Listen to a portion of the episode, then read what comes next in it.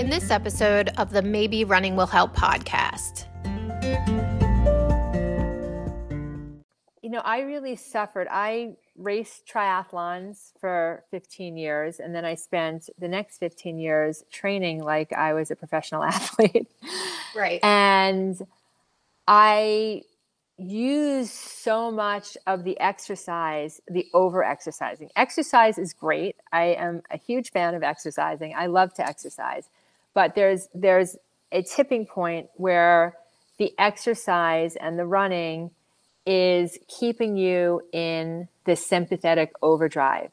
And when we've had trauma, and if your system is geared more towards a fight or flight physiology, right? You don't go into freeze, which was me. I was always in this high overactivation, hyperactive, needing to move physiology.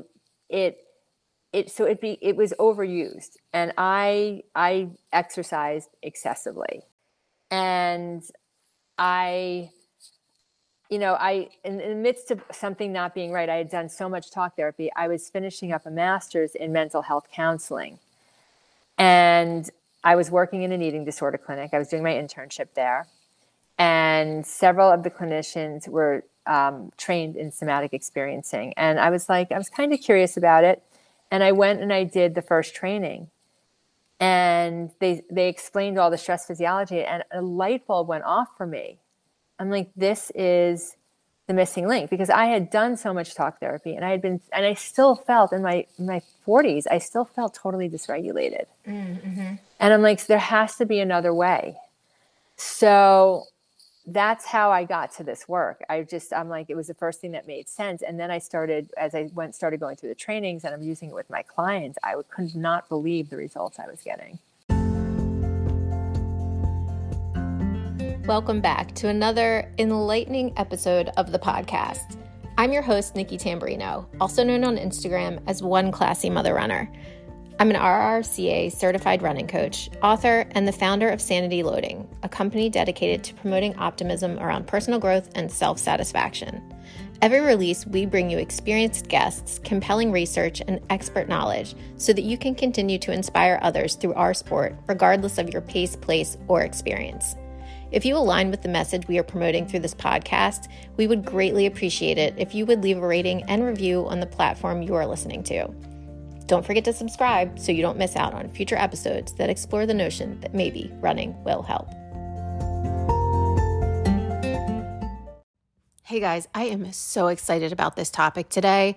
I want to read you a clip from an article I read that actually got me thinking about trauma and the connection to running and why I ended up reaching out to our guest today.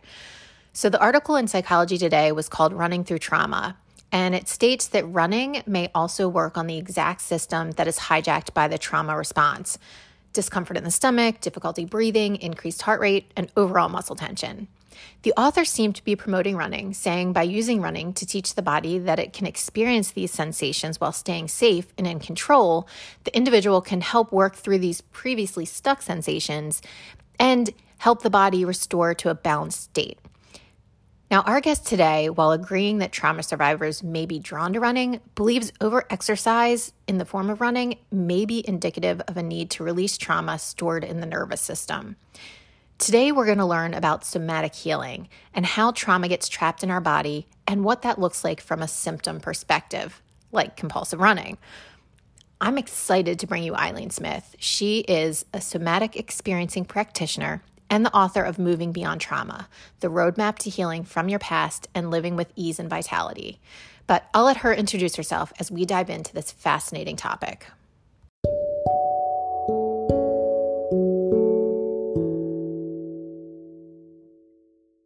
So my name is Ilene Smith. I'm the author of a book called Moving Beyond Trauma, available on Amazon. I'm a somatic experiencing practitioner, which I'll explain to you in a minute. And I love this work. I really believe that we have to heal trauma by bringing the body into the healing process. I think talk therapy is a wonderful tool to help you gain a greater understanding of who you are and maybe where you've come from And it certainly helps deepen the relationship that you have with yourself, as well as giving you an empathic listener. And that's not the whole story to healing trauma. So I'm going to explain a little bit about how I see trauma and why we need to bring the body into the healing process. So we often think of trauma as an event, but trauma is really the energy that gets locked in the body around real or perceived threat. And this explains why so many people, you can have 10 people that have the same stressful experience and have 10 different outcomes of how people relate to the world after they've been in that experience. So let's start with this idea that trauma is that energy that gets locked in our body around real or perceived threat. So the reason why you may have 10 different outcomes has everything to do with how resilient a person is going into the experience and how safe they feel in the aftermath of an experience. And this is why it's so important. Like, let's say there's a natural disaster, why it's so important to get first responders there immediately. Oh. So think about that, right? Yeah. So you know, getting people shelter and all that stuff. So that's one example. But I think the trauma that you and I are going to wind up talking a little bit more about today has to do with what we call complex PTSD. So I hate labels, but just this is just an easier way for us to kind of look at the different ways we become traumatized. Okay. So a lot of times, right, we think of that event, it's the energy that gets locked in the body, but trauma is not necessarily one event. When we say complex PTSD, it's a series of stressful experiences that we've had along the way. Mm-hmm. And many times what you see is somebody that's had complex stress and trauma throughout their life, and they go into adulthood and they wind up using all sorts of maladaptive ways to cope with what is really happening with the dysregulated nervous system. They can't really manage the intensity that they're feeling in their system. And because it's complex and it's a bunch of different events, you may not really recognize what's going on. So you may only be after you're exhibiting some of the maladaptive behaviors, right? That you're like, oh, let's figure this out. Yeah. And a lot of times what happens is people will know that something in their life doesn't feel right. Right. Okay. Something doesn't feel right. I don't feel connected. I hear things like, I feel like I'm not connected to my experiences. I'm having an outer body experience. I don't feel right. I don't feel as though nothing feels vital in my life. I don't feel a sense of joy. I may not feel anything. So a lot of times it'll show up in those sort of ways. And trauma can start very early on. It can start in utero. Yeah, so that's so interesting. Yeah. So something as simple, like, you have to remember, a baby in utero is basically beginning to have its nervous system is developing based on the nervous system of the mom. So if the mom is stressed during pregnancy, all those stress hormones are being given to the baby. So the nervous system isn't necessary. It's going to develop with like high cortisol and all these stress hormones sort of impacting a baby. So the baby's already feeling that stress physiology in utero. Wow. Right. That's so then incredible. It's really interesting. And take it one step further. Okay. Maybe you have a traumatic birth. Something like an emergency C-section, a cord gets wrapped around your neck, a long labor, Pitocin. All of those things are going to impact the stress physiology of that baby. And it's really interesting, something as simple as a baby pushing off the vaginal walls is regulating for a baby to come into the world. that's that. So all of that stuff is stuck in our implicit memory. Explicit is what we actually remember. Implicit is what we don't remember. What we don't have any recollection, but it's in there, right? So the body, it's all held in the body. So take it one step further than that. Okay, now this baby's born, and you have a mom that has a dysregulated nervous system. So maybe they're not as attuned to the child. When the mother holds the baby, how does the baby co-regulate? Through touch. So if a mom's nervous system is all jacked up, think about what that does to a baby's nervous system.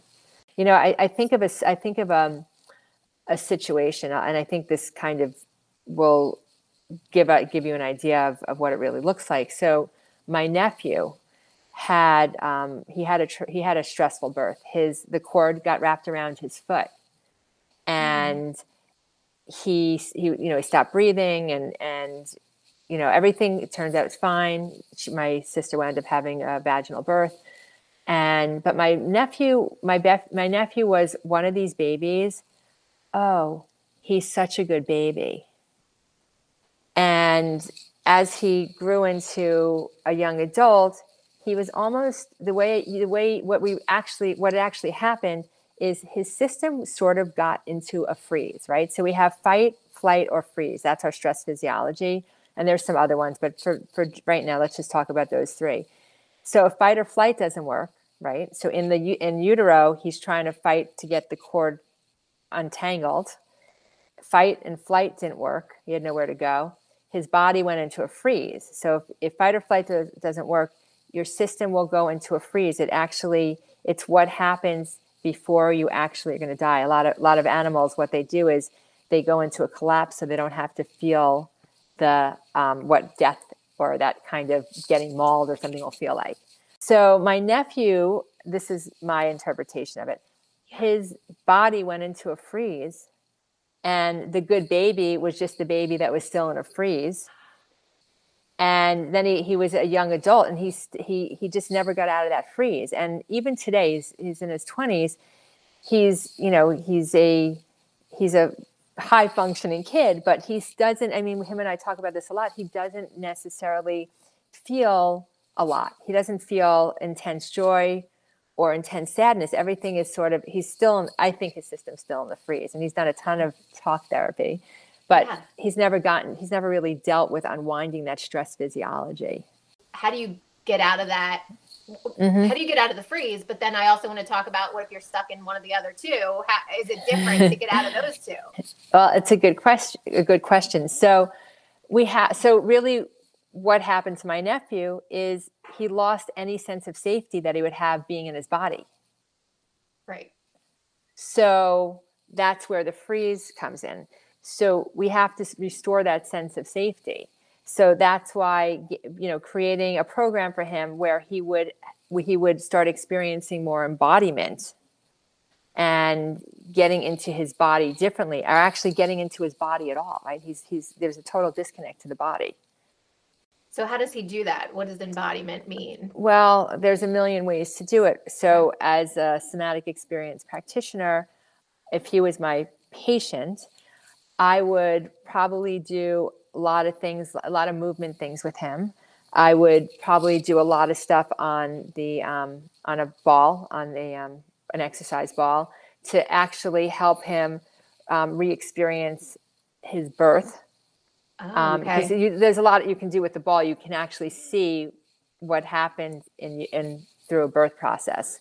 So I'd probably do some things with him on the ball.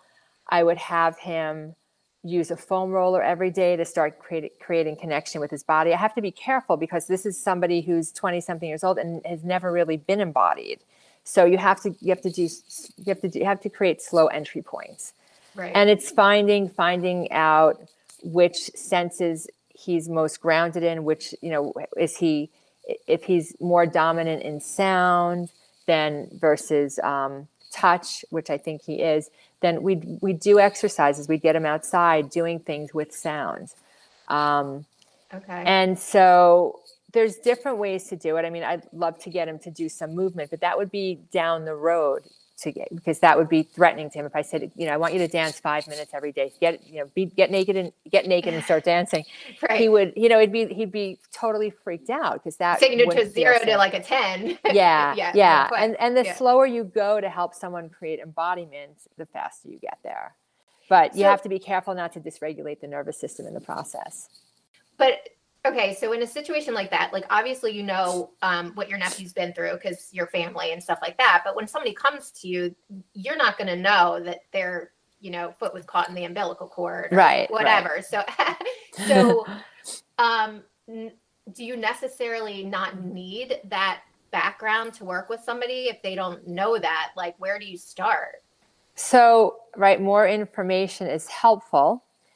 And one of the things that I don't do with my clients is take an extensive trauma history, because most of the people that come to me have been to several other treatments before me, and they don't want to tell their story again. I think they feel there's a sense of threat having to go through the story again.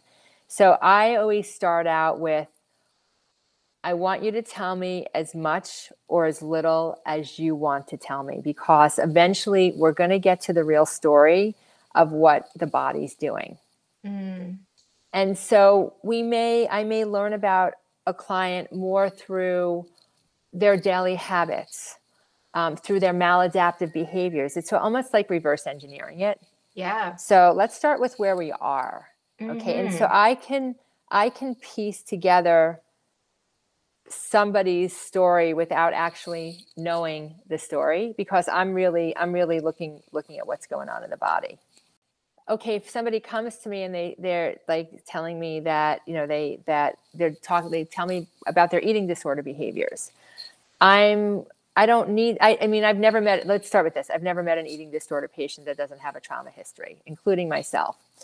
And all I need to know is what's going on now, so we can start regulating the nervous system. And once we start doing some regulation, and the person starts feeling safer within themselves, all the other stuff is going to get talked about or dealt with the body in a very different way, and way more organically than showing up in a talk therapy session and like verbally vomiting everything all over the place. Right. Because what happens, you just walk out of that session feeling totally dysregulated. Yeah. And a lot of times with, in my experience with therapy, you tell your story, and once it's all out, it's like, okay, now what?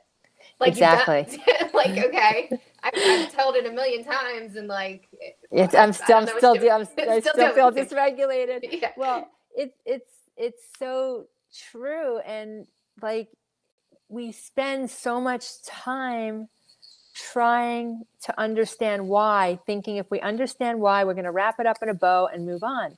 Yeah. And that's just not the case. What we really need to do is learn how to be with what we're experiencing, because every emotion has a sensation. Yeah. And so how do we learn to move through those sensory experiences with safety and a sense of mastery? And that's really what we're trying to do in somatic experiencing, is to help a person restore their sense of safety, to be able to tolerate their emotional states without going into maladaptive ways of dealing with it. So it's really working with that stress physiology and bringing the body to a place where the nervous system feels more manageable or more regulated.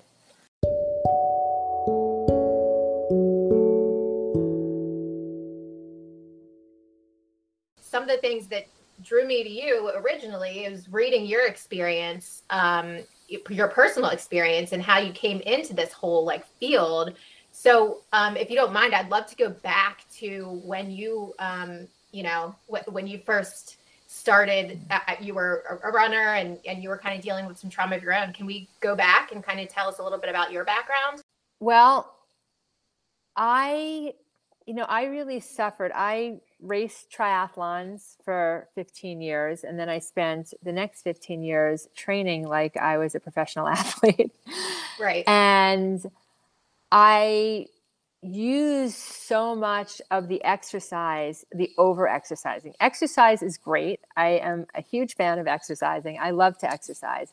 But there's a tipping point where the exercise and the running is keeping you in this sympathetic overdrive. And when we've had trauma, and if your system is geared more towards fight or flight physiology, right? You don't go into freeze, which was me. I was always in this high overactivation, hyperactive, needing to move physiology.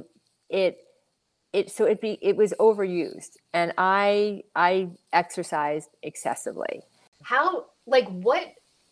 So we know, like, kind of like you gave an example of how somebody gets stuck in the freeze thing. How does somebody get stuck in, like, fight or flight? Like, what kind of experiences would that be? You know, everyone's different. Okay. All right. Let's go to freeze first, because that's easy. As a child, if you or fight or flight doesn't work and you have no ability to defend yourself, you're going to shut down in order to survive. So I grew up in a house where there was all sorts of chaos. And so there was always fighting. So I only knew how to communicate by yelling. I only knew how to communicate by, like, I'm out of here. So for me, fight or flight sort of was always just the way that I dealt with things. So I didn't have to go into freeze. Mm-hmm. So it was mostly fight or flight. So I was stuck in that fight or flight will put you in, like, high activation, sympathetic overdrive in the nervous system, because you have sympathetic and parasympathetic. So sympathetic is high, and the parasympathetic is you're shutting everything down, like your rest and digest, in order to survive. Like, you have to conserve energy. And so at some point I realized, like, something's not right here. And in the midst of something not being right, I had done so much talk therapy. I was finishing up a master's in mental health counseling, and I was working in an eating disorder clinic. I was doing my internship there, and several of the clinicians were trained in somatic experiencing. And I was kind of curious about it. And I went and I did the first training, and they explained all the stress physiology, and a light bulb went off for me. I'm like, this is the missing link, because I had done so much talk therapy, and I still felt in my 40s, I still felt totally dysregulated. Mm-hmm. And I'm like, so there has to be another way. So that's how I got to this work. I'm like, it was the first thing that made sense. And then as I started going through the trainings, and I'm using it with my clients, I could not believe the results I was getting. Why does a dysregulated nervous system cause something like an eating disorder? Because it's a great question. You're trying to find some way to manage all of the intensity of emotions, or what you don't feel. You either feel too much or feel too little, and it's a maladaptive way of trying to regulate those uncomfortable experiences. Okay. And then the same with, like, running or getting obsessive about exercise, right? Yeah, it's just if I didn't exercise, I felt like I was crawling out of my skin. Yes, that is the one thing that you mentioned, and I was like, I know that feeling. Yeah. Because, you know, if you're used to operating in that sympathetic overdrive, that's what the excessive running will do to you. It puts you in a sympathetic state. So yeah. And is it the same thing with, like, always trying to keep busy? Like, never, like, people that just, like, can't sit still. Like, you're always trying to keep busy. Like before we got on this phone call, I was a couple minutes late because I am not somebody who is like I'll be on time, but I'm not going to be early. Like, I can't stand waiting around. Like, I will do things till the last minute. I'll be like, oh, I think I can put one more load of laundry in before I, you know what I mean? Just one more thing. It's that sympathetic overdrive. Like, it's probably really hard for you to do nothing. Yeah. It's uncomfortable. Like, it's uncomfortable for your system, because your system's like vibrating, like, a lot, like a high vibration. Yeah. And so, like, the work there is to teach your body that it's safe if it stops, because that's what happens in sympathetic overdrive. If I stop, I will die.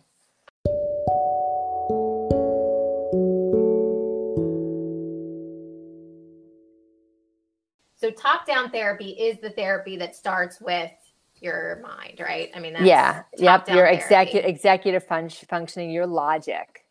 And we believe that our brains are smarter than our bodies, but the truth of the matter is our bodies know better than our brains. And so the talk therapy, yes, it's all top down, whereas something like somatic experience or any other body-based modalities are going to be working with the most primitive part of the brain to try and resolve what's going on. And because the language of the most primitive part of the brain, what we call the reptilian brain, the language of that part of the brain is sensation.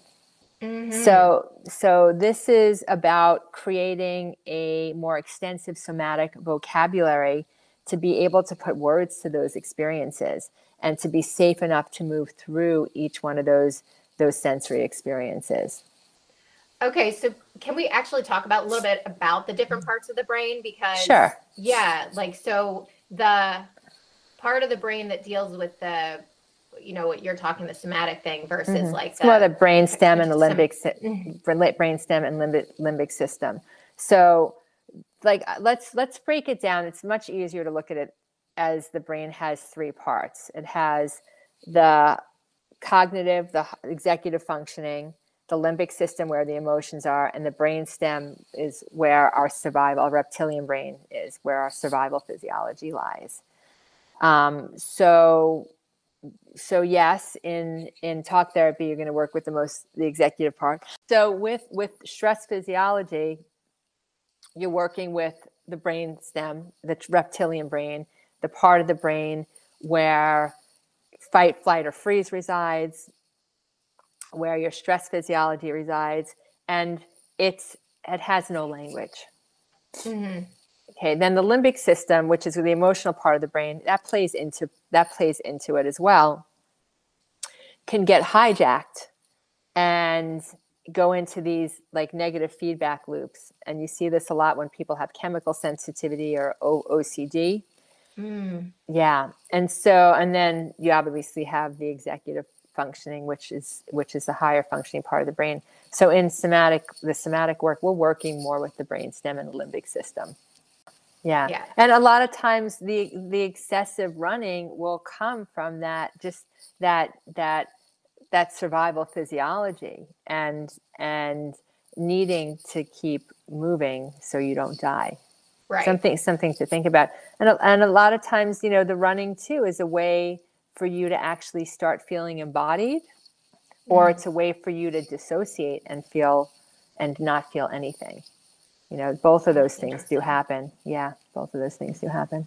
So how, you know, somebody who may be using running to deal with something that they should really be getting treatment for, how would you identify that? Like, I think one of the things you said was like that feeling of as if you don't run, you feel like you're coming out of your body. Like that clearly would be like a sign. Are there any other things that people can look out for? Sure. Are you running through injuries that you shouldn't be running through? Are you running when your body is tired? Are you able to listen to what your body needs, or are you stuck in this rigidity of this is what my training plan is? You know, I have to do this. So how much are you or are you not listening to what your body needs? You know, so much of the time, so much of what I see is the excessive exercising and running as a way to beat the body up, you know, mm-hmm. not really having a lot of self-compassion. You know, the other thing too, is a lot of times people are using the running, you know, there's exercise bulimia. So are you using the running as a way to manage, you know, calorie burn? Right. So things like that. So those would be the big ones, I think. And you have in your book, which has so much helpful information, including your personal experience, which just really helps to illustrate like everything that you're talking about. You also have chapters with questions for people who to kind of identify, you know, what's their going stress on, physiology. Their stress physiology. Yes. Can you tell me a little bit more about what you're assessing for and how that questions are what they're doing? So I developed a series of assessments for the reader to start looking at how their nervous system is functioning. So whether you're functioning in, are you fight, flight, or freeze dominant? Another one of the assessments is how is your past trauma impacting your life today? Not how traumatized are you, but what's the impact of it? Do you go into a collapse or do you mobilize? So those are some of the ideas of it's basically how are you functioning in your day-to-day and how is your stress physiology or what's locked in your body impacting how you're moving through the world. And are these kind of the same things you would do with a client in your session? Like this is the kind of assessment you would do. I like the clients to be able to see how their nervous system is functioning. I think it's really important because if you name it, you can work with it. Yeah. And it's sort of we have to bring attention, right? If the framework is somatic, is the body, we have to bring attention to what we're doing with our bodies.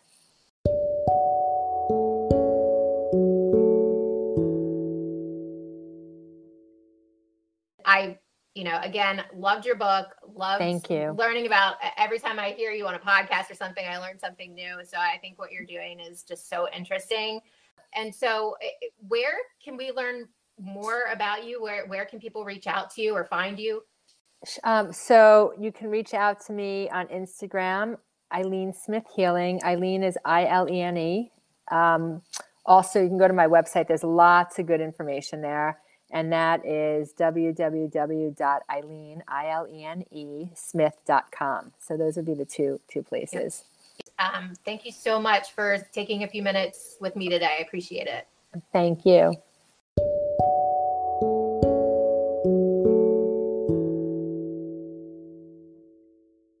And now it's time for final thoughts. Yeah. And what I love with your book is you provide this assessment, but then you also have tools for readers to, once they've done the assessment, to kind of work with what they've learned about themselves. Mm-hmm. And one of the things I was wondering if you would be able to share, one of these tools that might help anyone, Absolutely. So the easiest and the easiest one to do, and it's available for you to do at any given moment, is when you feel like your stress physiology is sort of out of balance.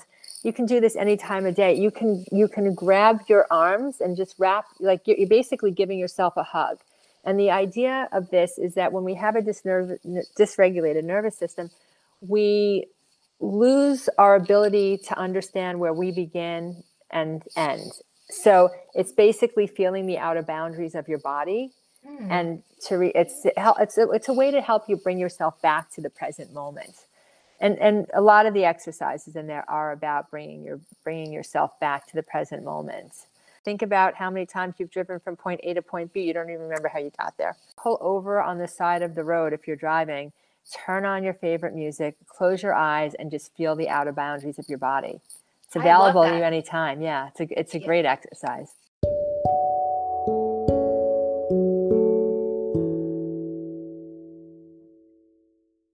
Thanks for checking out another episode of the Maybe Running Will Help podcast.